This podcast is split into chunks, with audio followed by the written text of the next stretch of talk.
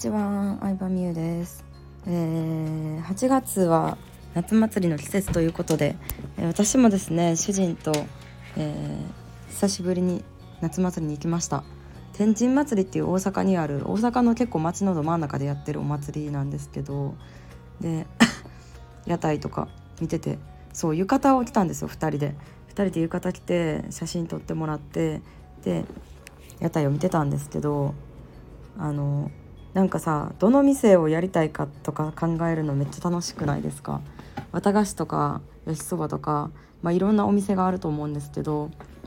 皆さんは何のお店をやりたいですか？屋台でやるとしたら。私は絶対これやりたいなっていうのがあってそれはですねきゅうりきゅうり売るやつやりたい。いやっていうのもなんでかっていうと結構これ何の店やりたいかで人間性出るなというかその人が大事にしてるもの分かるなって思ったんですよ。でなんできゅうり売りたいかって言ったらまずさ火を使ってないからさ熱くないじゃないですか。えきゅうりをなきゅうりに棒をぶっ刺して割り箸みたいなの刺してそれを氷の上に並べてるやつが300円とか400円ぐらいで売ってるんですよ。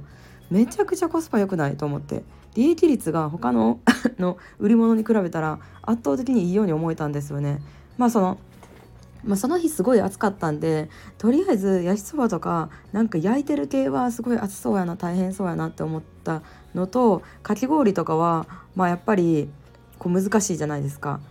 結構時間かかるじゃないですか。でなんかきゅうりえめっちゃいいやん。そのきゅうり売る商売考えた人多いな。あのすごいなって思いましたね。しかも結構きゅうり持って食べてる人が多かったんですよ。ってことは売れてるってことじゃないですか。割と私日常生活でもこんな風にビジネス視点で考えちゃう癖がついてたんやなと思って。自分が単にこう綿菓子作るの楽しそうとかなんかこういう甘いものが好きやからとかっていうよりかは まあ私は買おうとは思わないですけど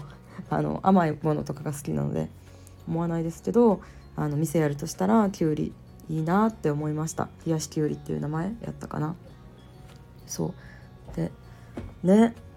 ということであのー、皆さんは何の 何の屋台やったらやりたいでしょうか。まあこれ自分の好きなものを作りたいっていうタイプの人もいれば何やろうな。うーん。なんか作るのが楽しいっていう人もいれば私みたいにとりあえずこう利益率高そうであの作るの簡単そう熱くない楽そうなやつ店をやりたいっていう人もいたらなんかそこで結構人間性出るなっていうのを思ったので今回お話してみました。は